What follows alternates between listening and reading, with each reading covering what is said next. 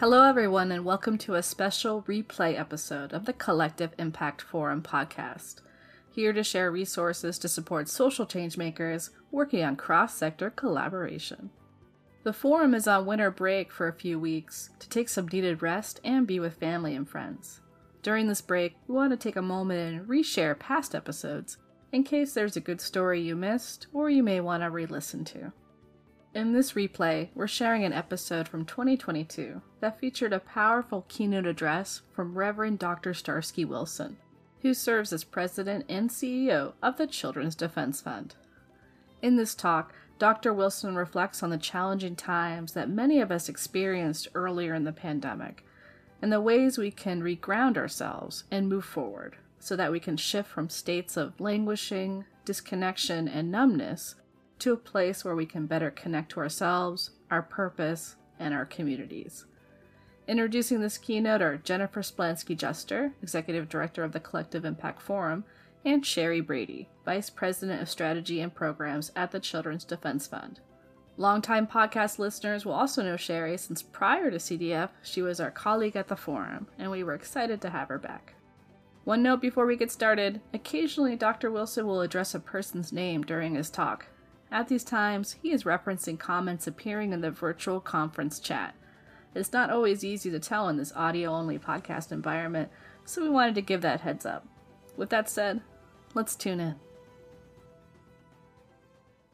I am so delighted to welcome Sheri Brady to the virtual stage. Sheri may be a familiar face to many of you who have joined the Collective Impact Forum events in the past, and she's a forum a former member of the Collective Impact Forum team, a past co-host of the Action Summit, and a dear friend. Uh, Sheri is now in a new role as the Vice President of Strategy and Program of the Children's Defense Fund, where she works closely with Reverend Dr. Starsky Wilson. And Sheri is really a bridge between the Collective Impact Forum and our keynote speaker today, Dr. Wilson. And we've invited Sheri back to help introduce Dr. Wilson today. Hey, Sheri, over to you. Hey, Jen. so, hi, Collective Impact family. So glad to be with you all today. Um, as Jen said, I'm Sheri Brady, Vice President of Strategy and Program for the Children's Defense Fund, and I'm excited to introduce today's plenary speaker, my boss, Reverend Dr. Starsky Wilson. Now, Dr. Wilson has an impressive bio. You can read that in the app. That's not what this is going to be. So I first met Dr. Wilson at a Grantmakers for Effective Organizations conference in 2014. He was then the president and CEO of the Deaconess Foundation in St. Louis, Missouri, and he was on a panel of foundation leaders that were talking about putting values at the center of their work. I was so impressed by what he had to say that I actually waited in line to speak with him after he spoke, which is something I rarely do at a conference. I'm usually the first one out the door after a session. The line was way too long and I didn't get a chance to speak with him, but fortune did smile on me later that day. I found him in the company of a mutual friend and I got invited to lunch. After lunch, I emailed my colleagues at the Aspen Institute and the Collective Impact Forum to say that I was determined to get him in front of our networks because he was a voice that I really believe we needed to amplify. His message of not just equity and inclusion, but of centering the voices of the communities we serve was right on point for the work that we were doing. Later in 2014, Dr. Wilson was appointed co-chair of the Ferguson Commission, which called for sweeping changes in policing, the courts, child well-being, and economic mobility in the Ferguson, St. Louis area. And I was even more determined to get him to speak to our networks. But he was pretty busy. He was doing the work and fighting for justice. But eventually stars aligned. In 2016, he agreed to be on a panel at that year's then called Collective Impact convening in Seattle. After that, there was no escaping me, Dr. Wilson found out. I am most proud to say that I recruited him to be a part of the inaugural class of the Philanthropy Forward Leadership for Change Fellowship, which is another partnership of the Aspen Institute Forum for Community Solutions with one of their, whew, it's weird not to say our, um, partners, Neighborhood Funders Group. And in doing that, I actually managed to scoop him from another Aspen program, not being petty or anything, but that was fun. Um, this allowed me to learn more about his leadership style, his values, and his visioning.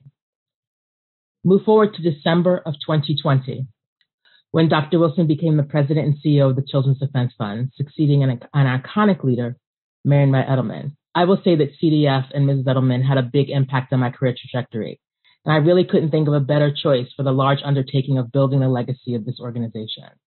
I will say though, I had a moment of questioning that when he reached out to me to talk to me about my current position. But because I trusted him, I listened, and here we are. Um, CDF envisions a nation where marginalized children flourish, leaders prioritize their well being, and communities wield the power to ensure that they thrive. Under Dr. Wilson's leadership, CDF is centering the voice of the 74 million children and youth under the age of 18 and 30 million young adults under the age of 25 that we serve and advocate on behalf of. Understanding that the authority of our work comes not just from proximity to those we serve, but from listening to them and engaging them to guide our work. Dr. Wilson's belief in the power and community, excuse me, in the power of community and the agency of children, youth, and young adults to guide the work is the second thing I admire most about him. The first is his unabashed love for his family and his willingness to admit that his daughter has him, has him wrapped around her little finger. Hashtag girl dad. Seriously though, I am humbled and grateful to be in service with Dr. Wilson to fulfill the vision of CDF. I am proud to be able to serve as a bridge here between my new work family of CDF and my collective impact family. So please join me in welcoming Reverend Dr. Wilson to the stage. Good afternoon uh, to you, Collective Impact uh, community. Um, I, am I'm, I'm just glad to be able to be invited back. Uh, you, you, make certain moves uh, in life uh, and in profession, and you wonder whether you become persona non grata to folks. And reaching out to Sheri, while it was indeed um, an exciting thing to do, a risky proposition to jump into her LinkedIn DMs and ask her for a conversation about coming to be with us. I also know about the strength and power of the collective impact networks that are here gathered. And I wondered uh, whether that was a career limiting move. Uh, so I feel heartened uh, to have the opportunity uh, to be with you again uh, to engage in this uh, honored setting of providing a closing few reflections for you uh, as you uh, turn forth uh, from the screens back to your communities, engage in new ways, even in this virtual reality, to build the villages that our children will grow up in, and to advance visions for a community that are deeply resonant with our own hopes. So, thank you so much for this opportunity to share with you and I really look forward to engaging in some conversation with you. So, so thank you, uh, Sheri, uh, for that gracious and kind introduction. Uh, thank you, uh, Collective Impact Forum, uh, Aspen Institute, and FSG uh, for receiving me yet again. I want to talk today about a moment that we find ourselves in that, frankly, we have experienced before, but we've come to pay more attention to. I want to raise the stakes a little bit uh, based upon the work that Sheri and I are doing together and that we seek to steward on behalf of America's children in conversation with what you all are doing uh, in collectives and organized networks across the country, um, scaling critically important work, centering the voices of community, and affirming the autonomy of folks impacted and affected by social conditions to determine the outcomes. I want to talk about this new word I learned over the course of the last couple of years, and maybe it was new to you too. I want to talk about leading from languishing to beloved community. I talk about leading from languishing to beloved community. Uh, over the last uh, couple of years, and perhaps it was named uh, as the dominant emotion of 2021 maybe just because we were sitting long enough to pay attention to what was really going on with us. Uh, maybe uh, because it was a new reality that has grown in the context of our collective thought in North America and indeed even across the globe. The concept of languishing, uh, first believed to be um, named by Corey Keyes in 2002, uh, has an emphasis on a certain emptiness, a stagnation, constituting a life of quiet despair. And not a new reality in the context of COVID 19, uh, not, not something that came about only because of a racial reckoning in uh, uh, Minneapolis and across the country after uh, the police involved killing of George Floyd, but but languishing is something we came to pay attention to, uh, and the best definition is not the sociological. It's it's it's actually not what Corey Keyes wrote. Uh, the best way to help people understand languishing is, nah, it's not um, depression. It is not cl- clinically uh, diagnosably a mental health state. Uh, it is not burnout, uh, which is directly tied to the realities of the workforce and the lack of work, life work balance. Um, rather, uh, it is um, this uh, life state that impacts all of our realities, um, that has something to do uh, with a dissatisfaction, a, a lack of engagement, uh, and apathy. Yes, Wendy, it's wasting this sense of wasting, not moving forward, not moving back. And while it is new language for many of us, and we began to read about it in the Atlantic and other publications in 2021, a pre-pandemic study showed that 55% of the workforce may be may have been in a state of languishing at any given time. That is to say, the folk whom you work with and among, the folk whom you know in your homes and in your workplace. Um, it's a coin toss at any given time as to whether the people that you are seeking to engage around critical social issues are dealing with a meh kind of feeling, a blah in their lives. And that we have come to be able to name and frame this in the context of a reality of sheltering in place in the sense of uncertainty uh, or an agency over our own conditions that the pandemic has reminded us of, a sense of our own finitude and limitations as we sit with circumstances that we cannot escape. Language. An individual reality that we experience in our lives, but also a collective sensibility for what's going on in our communities. Uh, some of you, uh, if I want to just talk about a collective languishing in the context of our uh, community work, I, I, can talk about uh, our desires even to plan for, believe for, and have a sense that we need that gathering of community and wonder about what the COVID protocols are going to say in a particular moment. Uh, to have the hope uh, of that open moment that we all experienced there in the fall of last year, and uh, this open moment where we might we believe there is a, lightning in the context of the pandemic, so we can plan our gathered uh, but then to have the hope dashed and the, the stagnation of being set back by then having protocols increased because of Omicron or B2K variant. No, no, not B2K. But but you get what I mean. This sense that our communities who had desires to move forward. And even before the pandemic, felt that we had a, a, little bit of progress moving on the critical social conditions and needles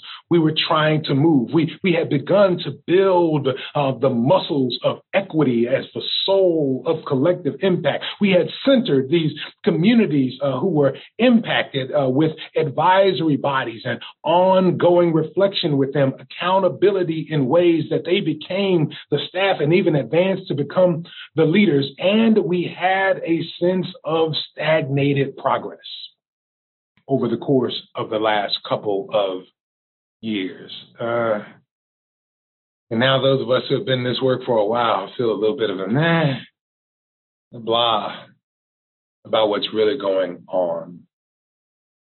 This languishing, individually and collectively, calls for a certain mode of leadership to bring us back to the great visions that we had before. But one of the ways I, I think about the visions of what you are doing, and, and I, you know, you have a certain um, prerogative you get to take when you come in, especially when you zoom in.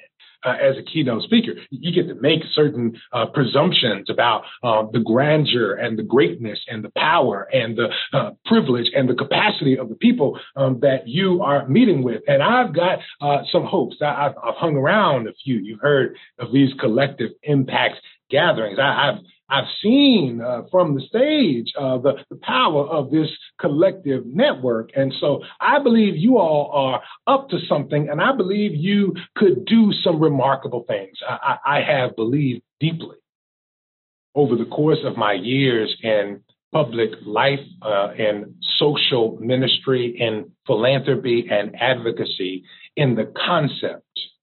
And I believe that this is ultimately the macro hope of all of these collective impact efforts. Yes, I'm going to be uh, so presumptuous that I'm going to g- provide one large vision for all of these collective efforts. Just, just rock with me for a second now, before you uh, before you walk away, uh, before you tap off, before you log off or, or tap away. Um, I want to argue that part of what you all are up to as a network of collective actors who have a social vision for that which is not yet in our communities, but already in your hearts and your conversations and your visioning sessions. And what you're up to is pursuit of what Josiah Royce called the beloved community.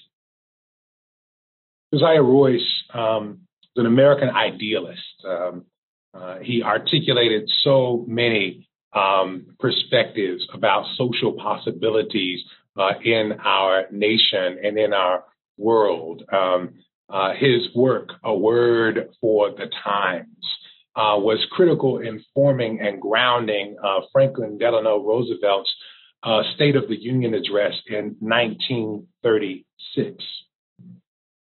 1936 a time when folks needed a sense of possibility for going forward, an American president reached for the words of Royce um, to suggest that the human race was passing through one of its great crises.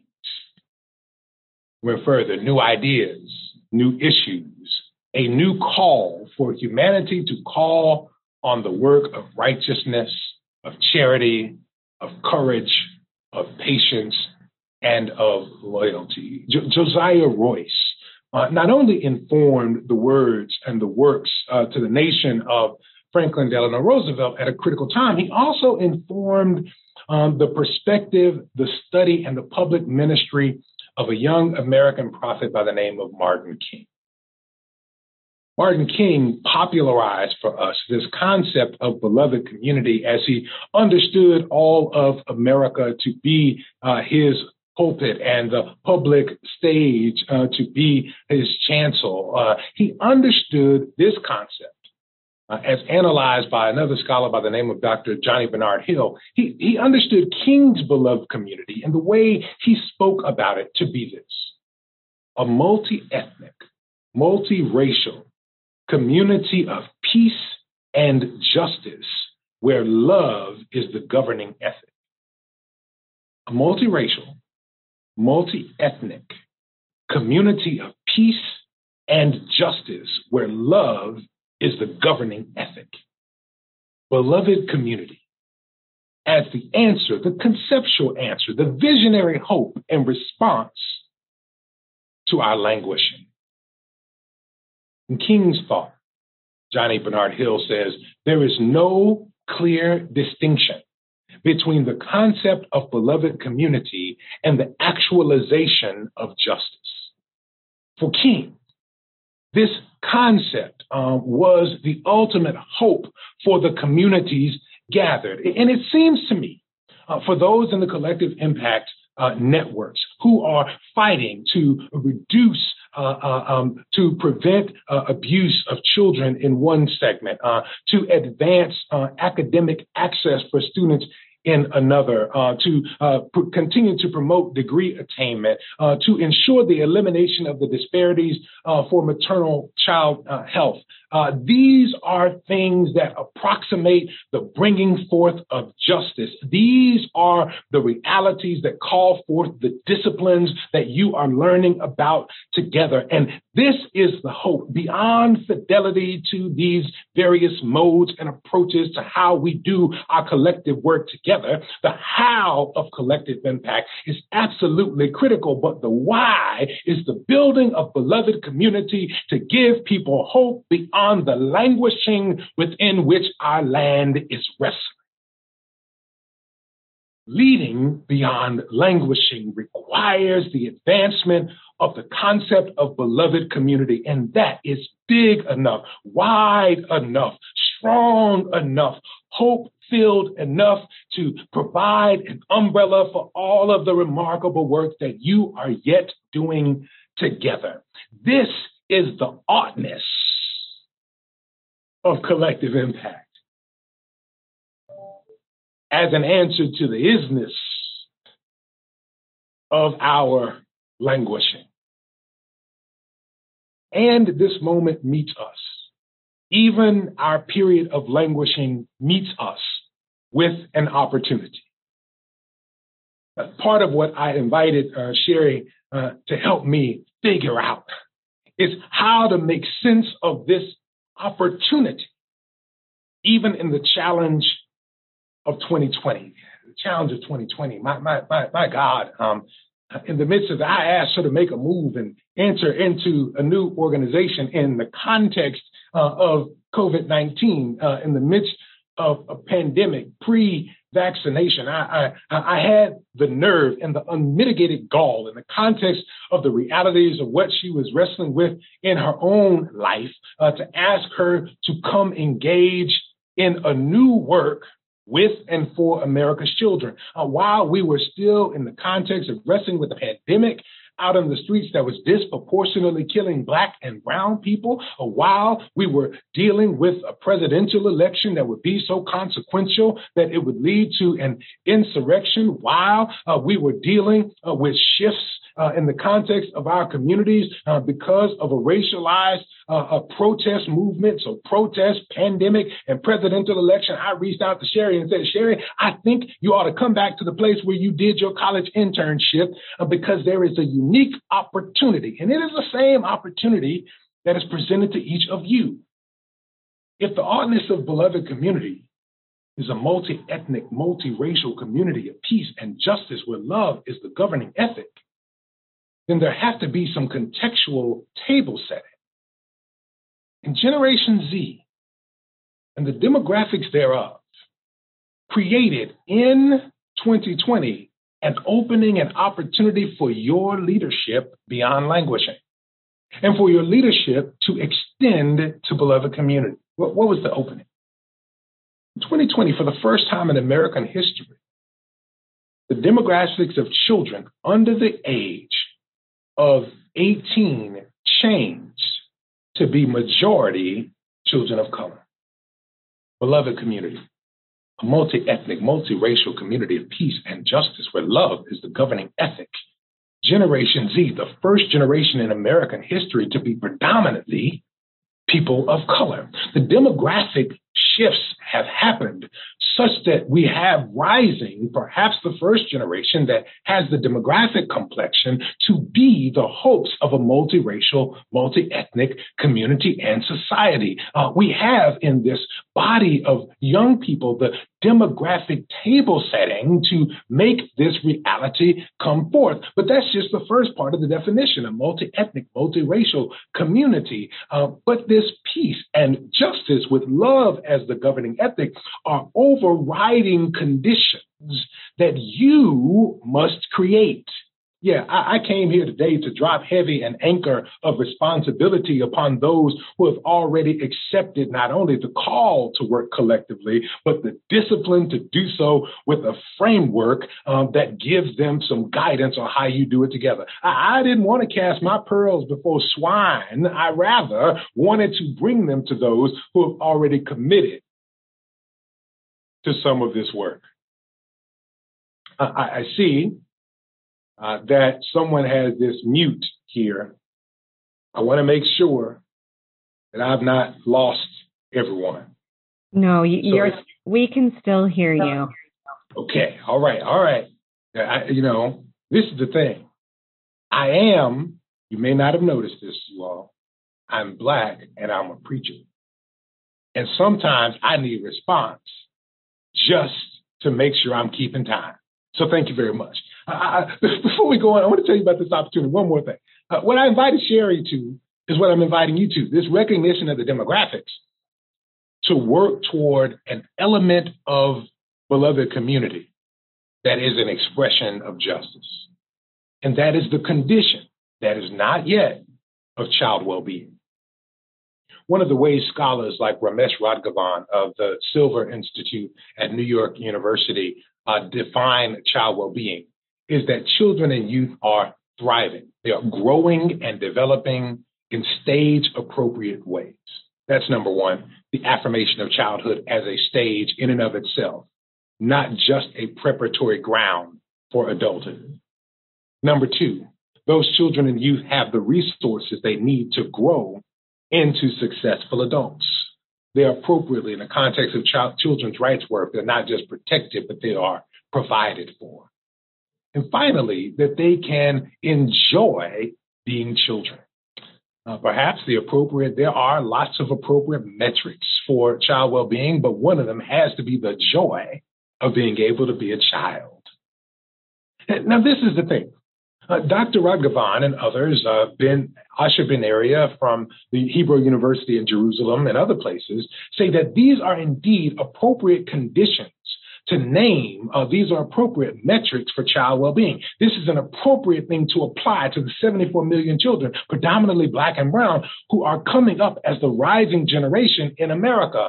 And they say, and this is where it comes back to you, that it is the community's responsibility to create the conditions for all children, especially marginalized children, to thrive.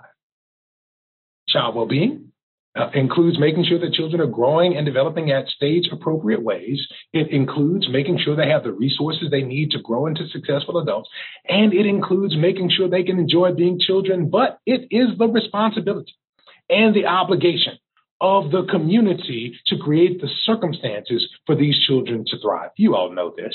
Uh, you know it because you affirm social determinants of health that suggest uh, that it's not just that there's something wrong with the individual, that we need access to certain care, but the built environment in our neighborhoods can make us more or less healthy. Well, the same thing is happening now. This demographic shift in this coming generation of children has created the first part of the definition of beloved community uh, for us, multi ethnic, multiracial community. And the last part is our responsibility as those adults with our hands to the plow of collective work, gathering, organizing, and impact in our communities to make the definition come forward. So the question becomes, and I'll just share this a couple of things and then I'm done. Uh, what will it take to lead from languishing to the beloved community? Uh, I, I reflect and I draw in this experience not from my answers, but from my questions. These are the questions that came up for me in the context of the period that Sheri named um, that I came to know her, uh, a period of great confusion in my own life about my future and about my community. Uh, in August of 2019, of, of 2014, uh, one week after my birthday, uh, as I was preparing uh, to go before my congregation and talk about sending children back to school, uh, having guests from the school district come in to talk about all the things we need to do as a community. Michael Brown Jr., an 18 year old recent graduate uh, in um, in Ferguson, uh, was killed by police. And, and it was young people uh, who decided to come out mourning and gathering around him and his loss and his opportunity that called me into question uh, and my path toward leadership. It was the commotion in my community uh, over the course of a year when those same young people remained in the streets and challenged the forms, the frameworks, and the approaches of leadership in the moment that seemed insufficient. these were young people who had been told to defer gratification and get an education and uh, put off uh, some life choices uh, and decisions until you have established yourself. They were told um, that if you handle your business in school, then everything will work out well for you. Uh, and they looked down at Michael Brown and they saw uh, one of their own generation. Oh, by the way, millennials, the most educated generation in American history. Uh, they saw one who grew up with the social conditions of an economic reality, and they saw one that grew up in the context of social conditions of distrust and mistrust and grew up on the dividing line between an accredited school district and an unaccredited school district. And they said, what you've sold us about education doesn't work because of the economic crisis that we're growing up in. What you have sold us about deferred gratification doesn't work because we can be cut down at the age of 18. What you've sold us as a bill of goods about the American dream and the hopes of the West does not quite work. And because it broke down for them, and I love them so, I'm just a youth pastor at heart. Now I just have 74 million young people in my youth group. Because it broke them so, it called into question how I had been formed as a leader. And the question became, how did I lead them from that language? into the concept of beloved community that I was preaching in the context of my intergenerational, interracial congregation every Sunday. And so I shifted all of my studies and every um, every moment I had to try to learn something uh, in between uh, to inform how I was going to show up in that moment, um, began to wrestle with this question of leadership. And I looked back into the civil rights era and I looked into anti-apartheid leadership in South Africa. And, and that moment for me of languishing in community and in our community helped to inform a few different approaches that I offer you from my questions, not just not anybody's answers. Uh, first and foremost, I want to offer um, that in ancient studies of leadership, I found these four different modes of leadership. Uh, and um, some are grounded in scripture, some we find in broader context of community. I am a preacher, so grant me that part. But I think we find it in wider modes, and I try to speak of it in a larger context. But these four modes or uh, icons of leadership fall into the categories of priest, prophet, monarch, and sage. Priest, prophet, monarch, and sage. And they serve different functions and roles as and my analysis is informed by folks like uh, Peter Paris, an ethicist from Union uh, in uh, New York and others. But but I'll I'll just lay this out and offer these as resources for our conversation. First, I think leading from languishing uh, to beloved community requires the presence of a priest in the work of ritual. The presence of a priest in the work of ritual. I'm not saying you should wear a turned around collar. Uh, uh, the, the, I'm not saying that you should uh, wear a dark suit. I'm not saying that you should be in any particular religious tradition. Uh, the work in ancient traditions of the priest was distinguishing between that which is sacred and that which is secular by the use of ritual. It is ordering a space in a unique way in order to transform the space to be what it needs to be. Uh, one of the most remarkable examples in my life, uh, my lifetime, uh, is the work of Archbishop Desmond Tutu uh, in the 1990s. Uh, when I was getting ready for the prom in 1994, uh, Archbishop Tutu was changing and transforming a, a, a bureaucracy, a public bureaucracy of the government of South Africa, which is exactly what the Truth and Reconciliation Commission was, into a space of healing uh, by use of his own garb being worn, by the sharing of incense, and by guiding people in what was essentially a public policy meeting in sacred song and hymnals. He was a priest doing the work of ritual. But it doesn't take all that. Ritual is just what we do to make this space, this moment, this time different as those who would gather people from respective and different communities. Part of the work of gathering in this moment has to help people distinguish when they come into your space, onto your Zoom, into your conversation from what they were experiencing outside of it. Uh, how do you set the room and the space? How do you order the conversation in order to make this moment different from the meh moment they brought or the blah setting they came from?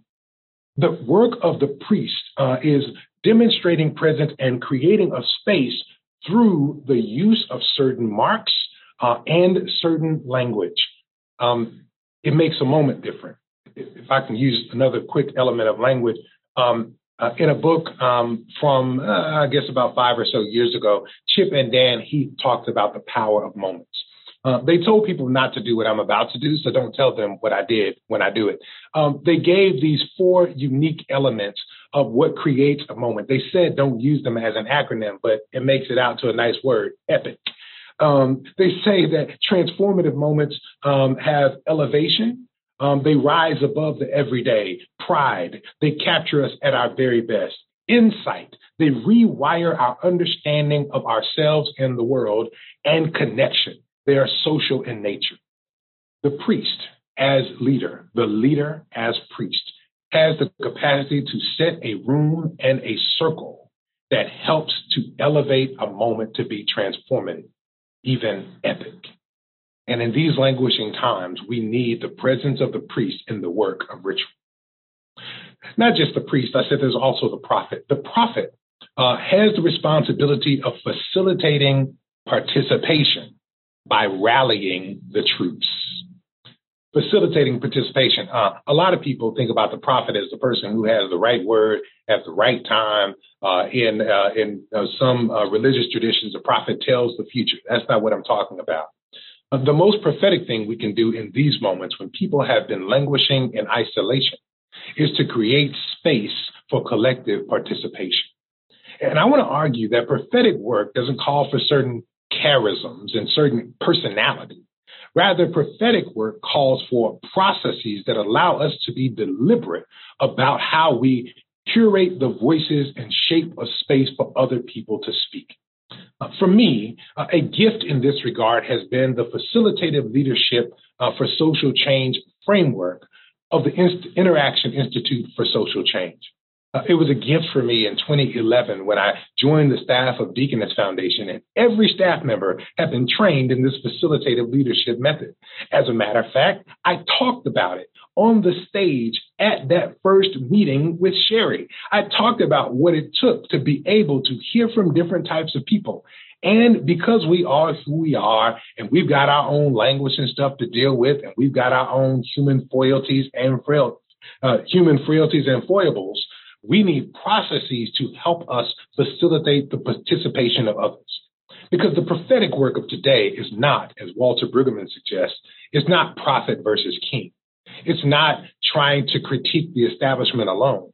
It is rather providing an alternative witness to the witness of systems that do not work. And the alternative space allows voice for those who have no voice in the context of the system. And we need processes for that. And that participation is the work of the prophet. Not only do we need the presence of the priest and the work of ritual, not only do we need the participation facilitated by the prophet by rallying the troops, but we also need public policy set, stewarded, and championed, even administered by the role of the monarch. The monarch those um, here, we want to talk about those who have responsibility for the ordering of public resources. Uh, today, they are Congress people, they are senators, they are school board members, they are mayors, they are governors. You work with the monarchs. Uh, again, I'm using modes from ancient uh, antiquity and applying them to our context. But here, what I'm suggesting is that we need a work and a way to impact public policy in order to make sustainable, in order to make sustainable the shifts that we desire. Uh, my predecessor in this work, um, Marian Wright Edelman, uh, was very clear um, that it would take public policy shifts to get senators, uh, to get America to pay attention to the same agenda that she stewarded in the 1960s for the Poor People's Campaign. Uh, before founding the Children's Defense Fund, uh, she was the public policy director for the Poor People's Campaign. Uh, I remember chuckling at her first telling me the story that the physical address uh, for the um, the physical address for the Resurrection City encampment uh, at Washington in Washington D.C. on the mall was her little apartment in Washington D.C. What she knew was that the desires that she hoped for for children had to be embedded in American public policy. So in 1968, when she first started the Washington Research Council that transformed to be the Children's Defense Fund in 1973, it was to pursue the same agenda of public policy that she and King had been working toward in the mobilization of the Poor People's Campaign. And to be clear, public policy, and I'll echo her voice here again, uh, she says very clearly if you don't have a budget strategy, you don't have a strategy. Public policy is about the purse strings. And so if you really want to lead from languishing uh, to beloved community, not only must you do the work of ritual of the priest being present with the people and standing in the gap, not only must you rally them and get their participation through frameworks that allow for democratic participation and voice, but you better have a strategy to address what the monarch is doing in cap on Capitol Hill and in the capitals in your communities and at city halls. And that better have, Marian said, I didn't say it, you better have a budget strategy to make sure it sticks. Uh, finally, as I speak of Mrs. Edelman, I'll advance toward a sage that even she um, uh, learned from as well. Not only do we need these uh, perspectives of the priest and the monarch and the um, uh, uh, and the uh, prophet, but we also need, of course, the perspective of the sage the sage, informing action by guiding reflection through personal witness and the curation of the tradition. The biblical traditions that I study, uh, the sage uh, knows and studies the oracles, knows which came before, uh, helps to interpret that in the context of the moment for the work going forward so that that which we do not see yet is already in the vision and the perspective of the sage. And yes, indeed, Cindy, uh, Mrs. Edelman um, was and is a great leader, was a great leader for this organization, is a great and iconic leader for our country. And she learned from Ella Jo Baker. Ella Jo Baker, uh, who um, guided and believed that a powerful people, a great people, don't need great leaders. Uh, rather, the curating perspective of the sage does not center itself, but seeks to cultivate the perspectives of others. The sage pours into the generation that is coming so that they might become all that they collectively understand, discern, and desire themselves to be. The sage, Ella Baker would suggest, and Ella Baker has modeled creates a space for people to become all that they desire. And this is the capacity of this moment. And this is the vocation to which you are called. What I tell you as I go is not to choose. Do not choose to be the priest only doing the work of ritual. Uh, I've tried it. It doesn't work. Do not choose to be the prophet seeking to facilitate the participation of the people uh, and not care about what's going on with the budget. Do not choose to do only policy work uh, and uh, and do that work uh, on its own with those who find themselves in authority alone. Do not choose to sit in a rocker and only be an elder pouring into the youngsters. These are icons of leadership. They are modes of leadership. They're not collective or selective choices. These are options. These are modes through which we will shift based upon the needs of the moment. And when our communities, as they are now, are languishing, and before us is the opportunity to a rising, powerfully diverse generation to create the conditions for beloved community, we cannot afford to choose one or the other.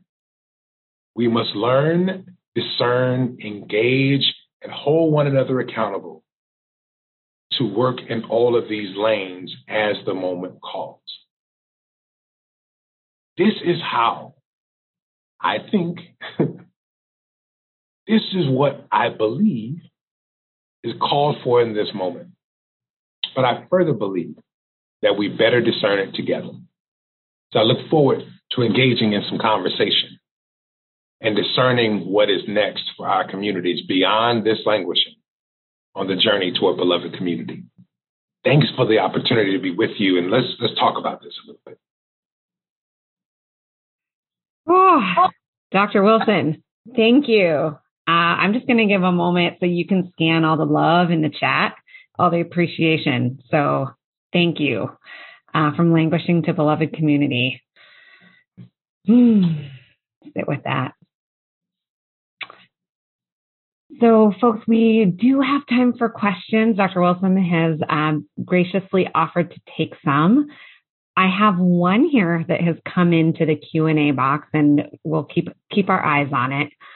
And uh, we have Brad Powell from United Way of Toledo here asking if you could speak a little bit about how one expands the horizons of social justice within faith-based groups to extend to those we work with as their partners whom they typically do not openly include in consideration of beloved community.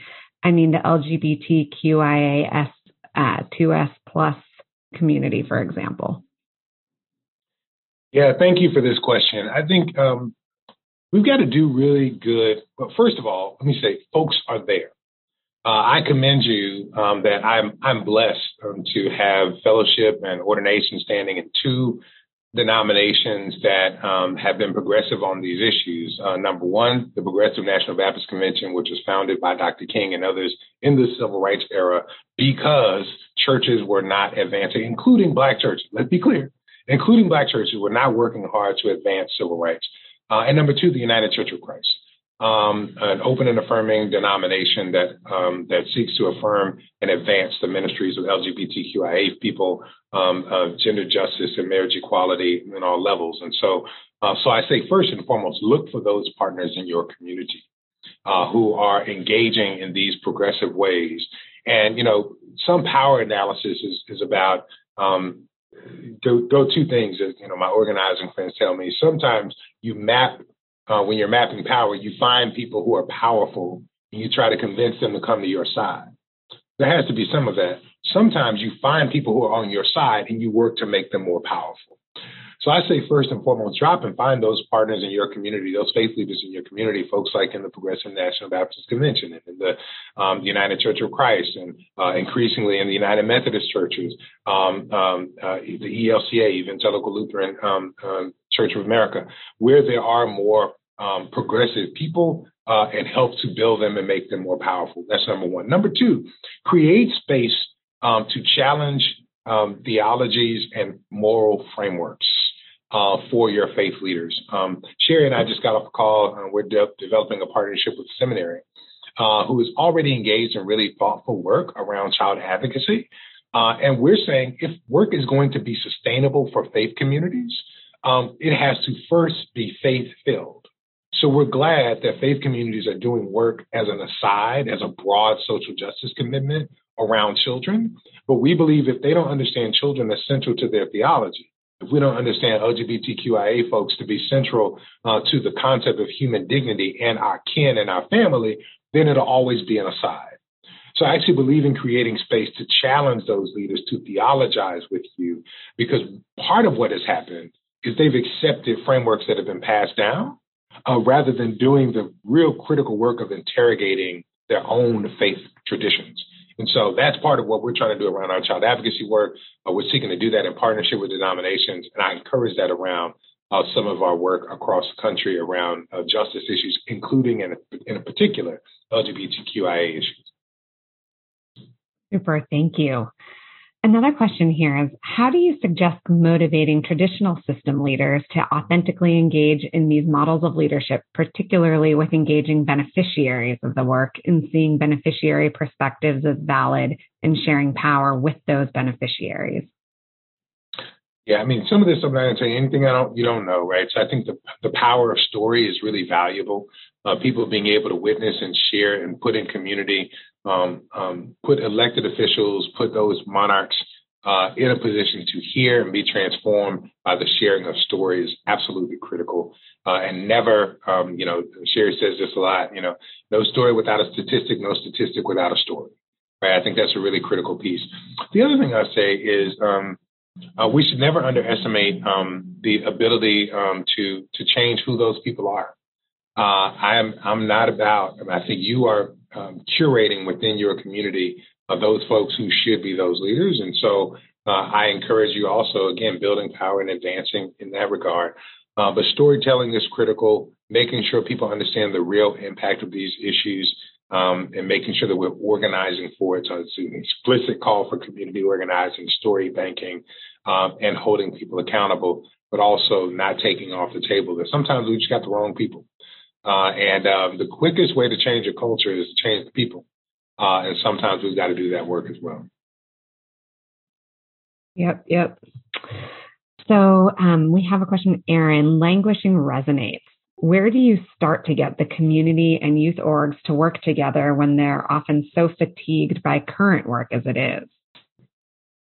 Yeah, I think this is something that we've got to be um, integrating into the ways we work. I, I, really appreciate the work that folks like Shawn Ginwright uh, in California are doing around uh, healing centered organizing, uh, especially for youth, healing centered youth organizing, taking a trauma informed approach. I think these are critical things for us to do to be thoughtful about for our work. Um, I think we have to um, uh, find ways of, uh, of integrating from the beginning. If we accept first a perspective um, that there's more um, there's more value in the voices and there's more truth in the collective voice, um, then we begin our work with an orientation to the outside, not just the margin, but to the outside. So, what does it mean to say uh, that we believe that the answers are in our community. Uh, if that is the case, then we've got to structure from the beginning for collaboration, structure from the beginning for an orientation of those who are not at the table and are not the other, and who may be defined as the other. Um, so I think that's where we find the energy and the work by starting outside and then coming inside. And I think it's the only the only way we ever authentically get there uh, is to start in that place. Kind of pulling on that a little bit more. It's a little bit of a personal question. What do you do for self care and to keep yourself inspired? Well, Sheri already told you. I hang out with a six year old. Uh, and my wife, I, I, say this a lot. I mean, I tell people as ritual, it's the first thing I ever said to the CDF team, even before I came. I asked them to begin a practice and ritual of closing their eyes and conjuring the image of the child. We all have one that makes us smile. Like we can't see the, the face of that child without cracking the corner of our mouth, right? For me, that's my daughter. She's six years old. Now I have sons, you know, they're not cute anymore. They're 17 and 14 and 12. They're big enough to be a problem. My six year old, she's the whole world. And so for me, like, I mean, seriously, I don't think people can do work for all children if you don't care about one child, if you won't transform the world for one child. And so for me, it's really about that, um, making that connection. Um, otherwise, I have run in the pandemic. Uh, I tried to outrun languishing. Um, so I, I, ran a lot. I lost I lost 30 pounds in the pandemic um, by running, um, first walking and then running. Uh, and I've not done as good a job of it more recently because it's run up against my other self care. Now that my, my, my, my wife and my family just moved to DC at the end of December, I had been here for a whole year without them uh, kind of flying back and forth to Missouri. Once they got here, I didn't want to leave the house. So now I just sit in the house. Uh, and so it's, it's challenging my other self care um, things. So I got to get back out running again because uh, I picked up some of those pounds. Not not not double digits, but I picked some back up. Oh, nice, nice. So let's see. Okay, um, folks, we have time for a couple more questions too, if you want to put them in the Q and A. Uh, but let me uh, shift gears a little bit. Can you speak um, a bit more about the role of the priest-like actions with regard to rituals in this moment? As I've historically reviewed rituals as less powerful because it is so much of the letter without as much of the spirit. Yeah, I mean, I think some of it is about. Um, I'll use an example. Uh, when I came to CDF, I realized we have a program called CDF Freedom Schools. We're in 128 uh, cities across the country this summer, where we'll have young people uh, who are engaging in a program of literacy development, um, culturally responsive teaching methods. They will, you know, they're 70% Black, uh, about 13% um, Hispanic. Um, they're going to, but unlike the textbooks they see coming out of my home state of Texas, they're going to see Black and Brown people in the books. They're going to connect with that, and their learning goes up. Um, they increase their summer learning, and they um, uh, reject summer learning loss through this.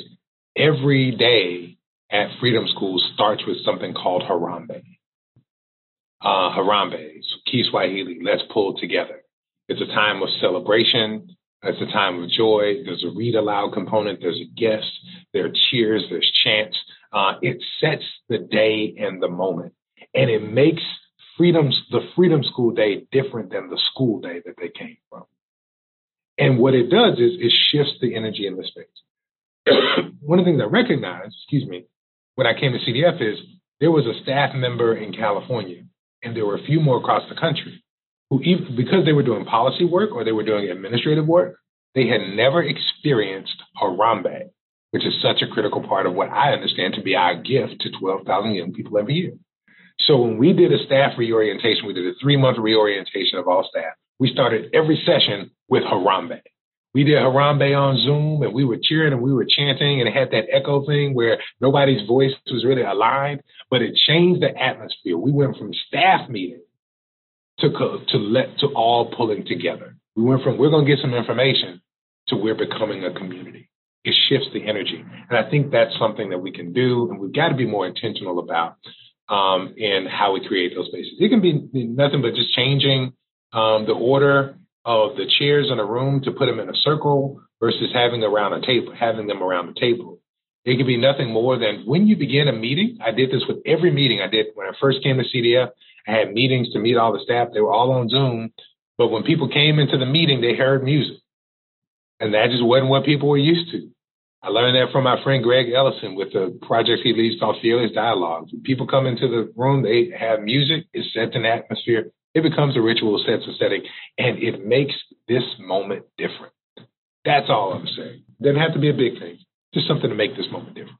Nice. Do you have a favorite song that you would welcome people in with? Actually, I mean, for for our Freedom School stuff, there's a song. Um, it says it's called "Something Inside So Strong," a South African song, uh, and it really talks about the power of young people uh, and that kind of inward grace and gift that would allow them to overcome the barriers in community. So something inside so strong is my favorite. Nice. All right, here's one more. How do you get leaders that have already gotten into the conflict and have open disappointment with representatives of the community? Community. How do you go beyond that and past that barrier? I'm not sure I totally understand. Would you reread it? So I think the question is for folks that are have been doing the work and are really disappointed in like the challenges they're running up against and people not being responsive. How do you go beyond and past that barrier? And I apologize, folks, if I didn't quite interpret it with your intent. Yeah, I think we have to find new challenges. Some, sometimes we have mm-hmm. to shrink um, the challenge and or the problem, uh, the scope of a campaign and or a tactic in order to get energy to re-energize people who are working on it. So it may not be that we're getting the big thing now, but we're able to scale to say, okay, what's the what's something that we can win? We can help people to win to re-energize their work. That's one. The other thing I'll say is um, there is creativity, um, there's creative capacity in conflict and tension. Uh, related to this, you know, King's work in forming his concept of beloved community uh, is deeply informed by a Christian mystic and theologian by the name of Howard Thurman, who talked about the importance of suffering, but also of tension and conflict in order to create something new. And if nothing else, we I, I think we should avoid conflict. I, I think we should not avoid conflict, but seek to make of it and not try to avoid suffering, but to, in, in Thurman's words, seek to make of it creative. So, what are the things that we can do um, in conflict that can expose and educate about the situation and the reality? This is really what nonviolent direct action is about. It's about creative suffering in order to expose a wider uh, challenge and/or reality. Uh, but then there's also this opportunity uh, to create, to allow people rest and respite by creating a smaller uh, issue to deal with, create opportunity and energy and a win, and sometimes framing, making sure that we are, even though we've got big visions, big goals, and big hopes, that we are framing uh, a process uh, and a path of wins that allow energy to be generated uh, in smaller things in order to get to the bigger ones. Cool. That's great. So I think maybe we could squeeze in one last question. Do you have any experiences of bringing these concepts to those who are not organically working on it, like the business community, community, enterprises, etc.? Yeah, um, I mean, I think this is uh, the heart of. Sometimes you can't talk about it. Let me say this first, right? As I began to engage, um, yeah, it's around 2011 with these concepts of collective impact and network building and the like the, there's a great intention around multi-sector approaches. I don't know that I always agree with that necessarily, but uh, we were early on, you know, making, making to make sure we checked all the boxes of all the appropriate sectors, and the business community was always, um, for us, a tough one. Uh, in those early days around children's work, uh, and I'm speaking specifically of the regional work in St. Louis, because there tended to be a more conserving perspective. Uh, what I learned was something I've also learned about racial equity, which is sometimes I have to be explicit and sometimes I have to be implicit in my language as it relates to those communities. I don't talk about power in the same ways when I'm talking to my colleagues in St. Louis from the Regional Business Council or from um, uh, the Civic Progress. The, they don't want to hear about power. They may engage some stuff around civic engagement.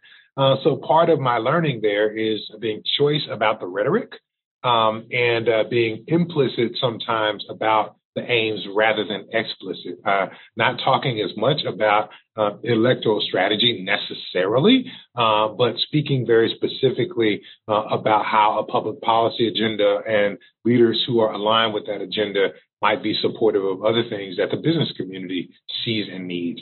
Uh, and then always, of course, figuring out how to make a case for these different audiences um, is uh, is critical as well. So I think these concepts still work.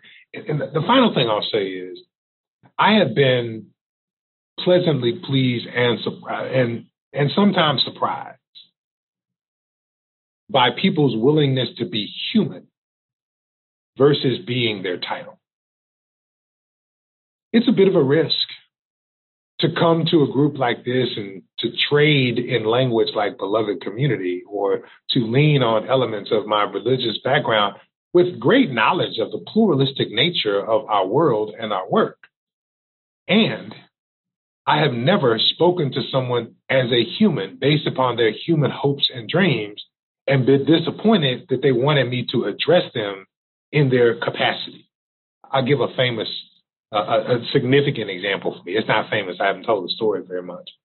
Um, in the context of the work in Ferguson, um, I was appointed co-chair of this commission by Governor Jeremiah J. Nixon. Um, Jeremiah, very intentional based on his family's background uh, and religious sentiments. He was called Jeremiah. He went by Jay. Um, but I also learned during the process of this work over the course of the year of his own deep affinity for Lyndon Baines Johnson. And I'm originally from Texas. And, and at one point, as we came to the close of this work, um, to be clear, he also had aspirations and public aspirations to be the vice president of the United States. And so much had blown up in his state around racial issues in Ferguson that I finally chose a moment to tell him when there was a quiet kind of gathering of just the closest advisors. I put before him as a human his past engagement with LBJ, his studying LBJ as a student, his uh, conversations that he had had um, um, with the family, and the fact that perhaps he was being presented with an opportunity to live into that kind of legacy of someone like LGB, LBJ who didn't go seeking civil rights as his um, as his critical political stamp, but was more consequential on racial justice issues than almost any president, and perhaps any president in American history. And they were very similar figures. They, they were kind of big guys, kind of a little bit of lumbering, um, seen as conserving, Um, but what I got to address was who he was as a human. And I got to put him in some places where he could wrestle with that reality. He did for about a year and a half. Um, he ultimately chose some other things, but seeing him as a human uh, who wasn't exactly always aligned with what I wanted him to do from a public policy perspective created a moment of connection and creative long term relationship uh, that would not have been there otherwise. And I think that's something that we should risk in this work as well is seeing people as human and treating them as such before any of their titles or positions. What a, what a terrific note to send us out on.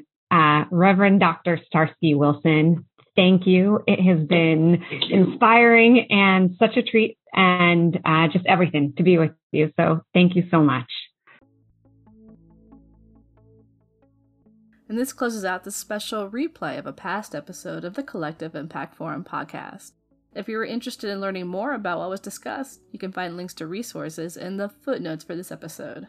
And if you're enjoying all that we share at the Collective Impact Forum podcast, we encourage you to rate us on your preferred podcast platform and share your favorite episodes with colleagues.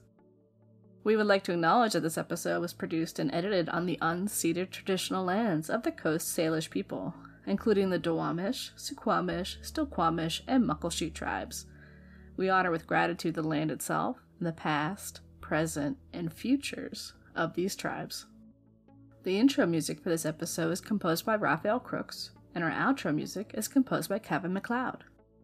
In Forum News, we're excited to share that registration is now open for the 2024 Collective Impact Action Summit that will be held online on April 30th through May 2nd, 2024.